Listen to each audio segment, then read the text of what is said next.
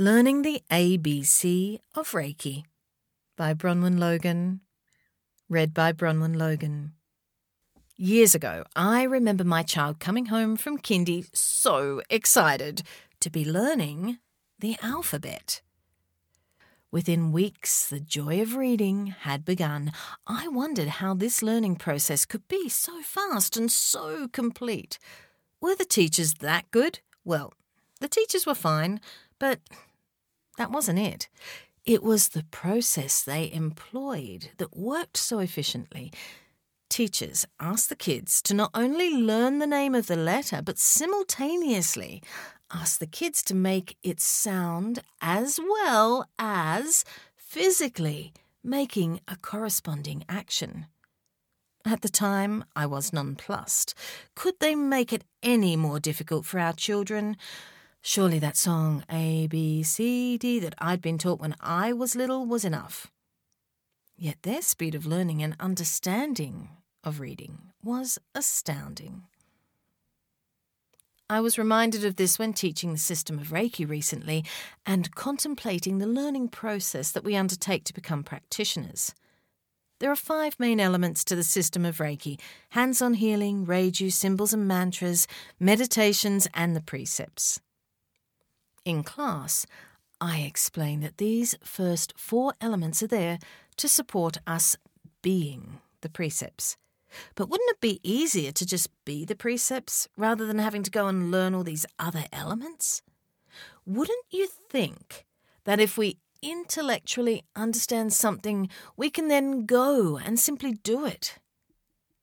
The obstacle here is the focus on thinking. It's just one aspect of being human, and on its own, it loses the potential that a true, balanced experience can offer us.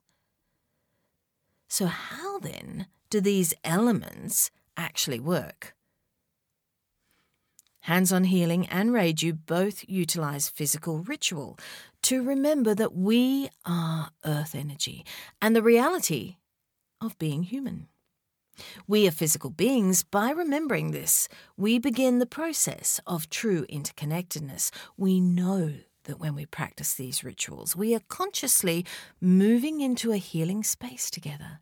And if we know that we are open to healing, our intent and the potency of the mind is triggered. Then together we breathe into that space and everything is one. So, how then do these elements actually work? Hands on Healing and Reiju both utilize physical ritual to remember that we are earth energy and the reality of being human. We're physical beings. By remembering this, we begin the process of true interconnectedness.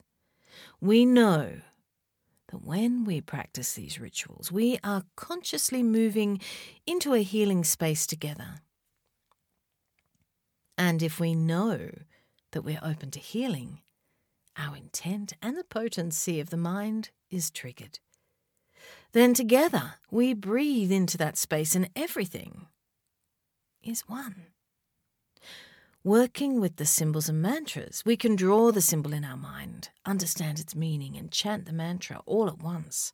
This threefold method contains the physical movement of the body, the cognitive understanding of the mind, and the use of breath to breathe life into the mantra. The foundation meditations in the system of Reiki, such as Joshin Kokyoho, give us the body's responsibility to recognize the hara in our deep belly the mental task and visualization to focus on the repetitive action that is the life force of breath, moving into and out of the body. Each of these four elements of the system use three methods to create a complete practice. We work with our physical body, expressing the imperfect perfection of being human. We work with the mind to ultimately bring our awareness into every moment of our lives. We breathe into and out of our universe, actualizing pure connectivity.